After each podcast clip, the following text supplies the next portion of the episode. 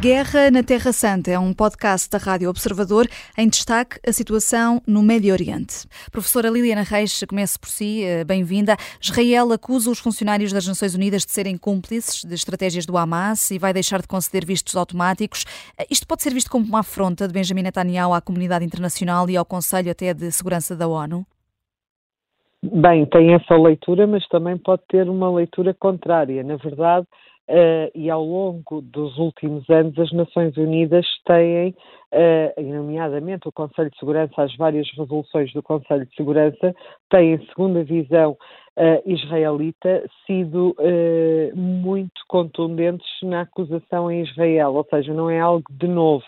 E por isso, neste momento, net, pelo menos o governo Netanyahu considera não apenas as Nações Unidas, mas também o secretário-geral, aliás, Netanyahu, já veio dizer várias vezes que aquelas declarações iniciais de, de, do secretário-geral António Guterres eh, quando afirmou que, não, que os ataques do Hamas no dia 7 de outubro não tinham acontecido no vácuo, eh, espelhavam e retratavam aquilo que é o posicionamento das Nações Unidas ao longo dos últimos anos, ou seja, sempre eh, muito mais favoráveis à, à Palestina do, e aos palestinianos, uma vez que, que nem todos os Estados conhecem uh, a Palestina, aliás, já houve vários Estados que o fizeram, mas uh, uh, o governo israelita também tem vindo uh, a alertar para a questão dos equilíbrios no quadro das Nações Unidas e, e, não apenas no Conselho de Segurança, mas na própria Assembleia Geral e noutros, noutras instituições como o Conselho de Direitos Humanos,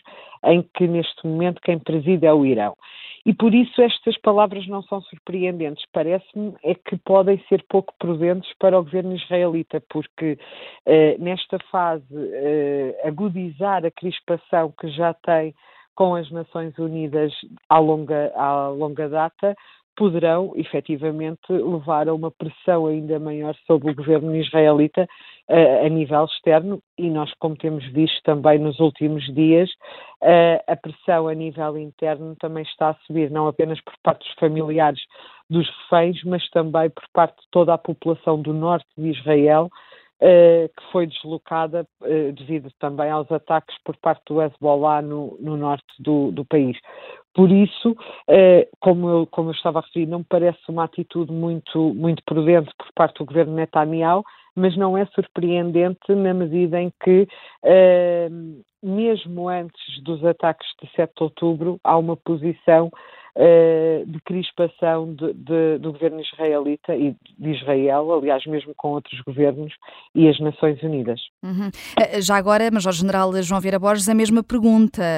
Esta acusação dos funcionários da ONU de, de serem cúmplices de estratégias do Hamas e, e, com esta consequência de deixar de conceder vistos, vistos automáticos, tem aqui a mesma leitura daquela que tem a professora Liliana Reis?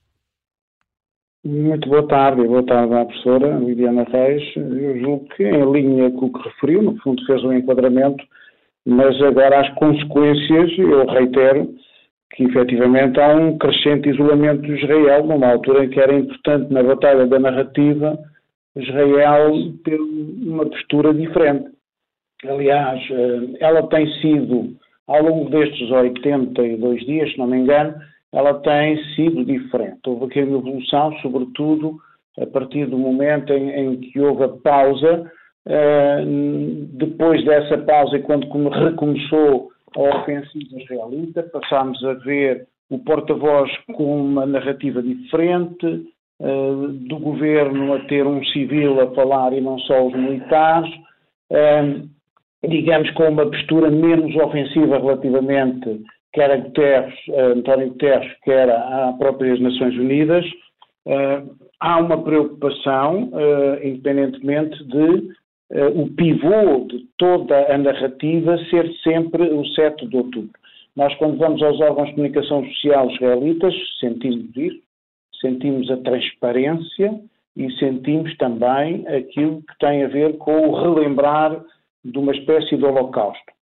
E, portanto, e isso justifica, na perspectiva, pelo menos deste governo, não propriamente na minha perspectiva da oposição, designadamente de Air Lapid, mas dizia eu, justifica ou tem justificado até agora, digamos, esse tipo de comportamento que isola e volta ao mesmo. É um isolamento crescente de Israel relativamente à comunidade internacional em face desta evolução. E isto tem consequências, e tem consequências inclusivamente naquilo que tem sido o conflito tradicional entre sunitas e xiitas, eh, naquilo que tem sido materializado sobretudo no confronto entre Israel e a Arábia Saudita, naquilo que o teatro de operações era basicamente o Iémen.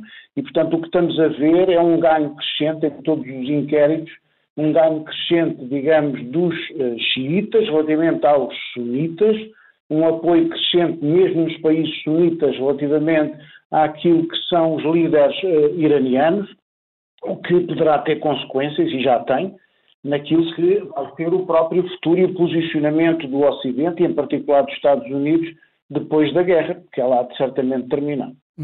Professora Liliana Reis, entretanto, o rei da Jordânia viajou hoje até ao Cairo para um encontro com o presidente egípcio, com os passos para se alcançar um cessar-fogo em cima da mesa.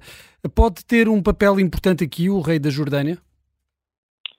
Uh, pode, ainda que as minhas, uh, as minhas previsões sejam um pouco otimistas. Aquilo que nós observamos na semana passada foi que, uh, na verdade, o presidente do Egito, o presidente Sisi, esteve reunido também com o líder do Hamas e, ao mesmo tempo, na Polónia, nós vimos representantes da CIA, da Mossad e também do Qatar a encetarem esforços diplomáticos no sentido de, de uma pelo menos uma pausa humanitária. Não diria que seria um cessar-fogo permanente, mas neste momento, e, aliás, e, e uh, o presidente egípcio já o referiu mais do que duas vezes, que sabe que uh, é crucial a libertação dos reféns para que Israel possa efetivamente ouvir falar em cessar-fogo ou pelo menos pausa humanitária. Aliás, o Wall Street Journal também apresentou as três condições de paz para Netanyahu. É que nós, neste momento, é este o governo em Israel que temos e, e mesmo que se observe e acompanhe uh, as palavras do Sr. General, que aproveito pa, também para cumprimentar, uh, mesmo que haja uh, dentro da, da, da, sociedade israelita e dentro das próprias elites políticas outra visão relativamente a este conflito, aquilo que se passa é que é este governo que, que está uh, efetivamente em funções. E o Wall Street Journal apresentava que as três condições de paz para, para Netanyahu seria destruir o Hamas, ou seja, não apenas as brigadas Al-Qassam, mas uh, toda a estrutura política do Hamas, desmilitarizar Gaza e desradicalizar a sociedade palestiniana, nomeadamente através de um esforço de, uh, ao nível da educação das, das crianças uh, que deveria ser feito. Ora, qualquer um de nós compreenderá que estes objetivos são muito difíceis de, de, alcançar, nomeadamente, e depois daquilo que, que, o Sr. General dizia, aquilo que nos parece é que depois da, da, da condução desta ofensiva terrestre, uh, provavelmente a sociedade uh, palestiniana, não apenas em Gaza, mas também na Cisjordânia, uh, poderá ficar mais polarizada e mais radicalizada. Aliás, também me parece que tem havido um esforço, quer por parte dos Estados Unidos, quer por parte da União Europeia. Aliás, a União Europeia anunciou na semana passada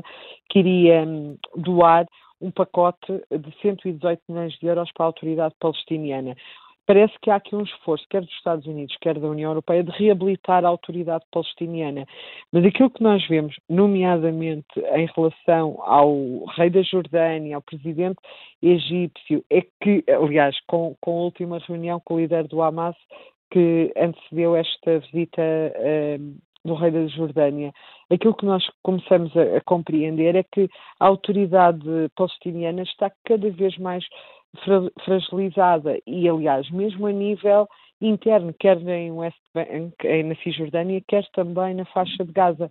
E por isso, neste momento, os esforços eh, diplomáticos que, que existem e que existirão, porventura, durante eh, muito mais tempo, eh, serão, porventura, eh, mais difíceis Uh, em primeiro, porque não há libertação dos reféns, por um lado, e depois, porque não há um interlocutor que as partes reconheçam como válido para, para estas negociações. Aliás, nós vimos que uh, o primeiro, a primeira pausa para a libertação dos reféns e de prisioneiros palestinianos aconteceu em espelho, não foi diretamente. As negociações não decorreram entre Israel e o Hamas, decorreram entre estes interlocutores. Por isso, pode ser que, que consigam mais uma vez libertar eh, um grupo significativo de reféns, mas não me parece que, que estejamos próximo do cessar-fogo total. Uhum. Eh, Major-General João Vieira Borges, agora Israel já fala em guerra para vários meses, ainda há poucas semanas dizia que ia atingir os objetivos militares em janeiro. Havia contradições no discurso e na estratégia de Benjamin Netanyahu? Não vejo adaptação às situações, se me permite, relativamente ainda à questão anterior. A questão anterior, o rei da Jordânia teve presidente do Egito, são vizinhos que reconhecem Israel. E isto é muito importante, eh, aquelas conversações entre os dois e a grande preocupação deles e vou ao encontro da sua questão, tem a ver com as tentativas de deslocar residentes de Gaza para os seus territórios. Eles já sabem os problemas que tiveram a seguir a 73, eh, com Yom Kippur, e, portanto, a grande preocupação foi na sequência de uma frase que também registrei de Netanyahu, em que a guerra, como disse, de Gaza estava longe de terminar e que os palestinianos podiam deixar-o em claro. Ninguém percebeu bem para onde. E, e, eles estão muito preocupados, obviamente os dois, que eh, que haja tentativa, que haja pressão em negociações da parte de Israel para deslocar residentes de Gaza. E, portanto, reiteraram que não, que estavam com, contra essa posição e que a solução dos dois Estados era fundamental para a segurança regional e para alcançar, e para alcançar a paz. Portanto, isto é muito importante. Voltando agora à questão, uh, uh, Netanyahu tem feito sucessivos reajustamentos em face da situação. E aquilo que referiu a professora Liliana relativamente aos critérios para a paz, aqueles três critérios, já se vê que há um reajustamento, um reajustamento, curiosamente, muito criticado internamente, porque nem fala dos reféns. É? Um, os critérios para a paz, destruir o Hamas, desmilitarizar Gaza e desradicalizar, não fala de reféns. E isso foi altamente criticado internamente, levou inclusivamente ao líder da oposição uh, uh, que é o, o Lapid, rapidamente a dizer que uh, Netanyahu está a mais, portanto, no meio de uma guerra não é bom mudar líderes, dizia ele. Se não me engano, uma coisa parecida com isto, mas estar no cargo ainda é pior, ele não pode continuar e, portanto, essa pressão é cada vez maior quanto mais tempo durar a operação, porque é uma operação muito difícil para os militares.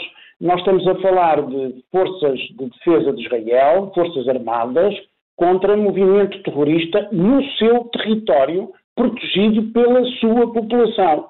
E, portanto, é muito difícil cumprir a missão para os militares. Mais fácil seria noutros espaços, como era, digamos, a estratégia anterior, que era, que era matar líderes do Hamas, seja onde eles estivessem, seja na Síria, no Iraque, e, portanto, vai ser muito difícil. Portanto, ele vai adaptando, obviamente, os interesses de Israel um, estão sempre presentes na mesa, mas ele vai adaptando, digamos, o seu discurso à situação no terreno que, eh, que vai vivendo, em função daquilo que também é a oposição que tem sido muito forte. Atenção, isso é um dos aspectos que não tem sido muito destacado. O general eh, Alevi ontem, é o chefe de Estado-Maior das FDI, descreveu eu vi bem o discurso dele, um ambiente muito complexo, que a guerra pode demorar também mais meses, aí está em linha com o Netanyahu, mas depois disso não há soluções mágicas para o Hamas. Eh, quando ele diz isto e depois diz outras coisas, nós ficamos eh, com a consciência de que, efetivamente, a situação no terreno, não é só porque morreram, morreram 164 militares desde o início da operação, é porque ele tem consciência que é uma missão quase impossível de atingir. A Guerra na Terra Santa é um podcast da Rádio Observador. Vai para o ar de segunda a sexta, depois do noticiário das nove e meia da manhã, e tem nova edição depois da síntese das quatro e meia da tarde. Está sempre disponível em podcast. Eu sou a Vanessa Cruz.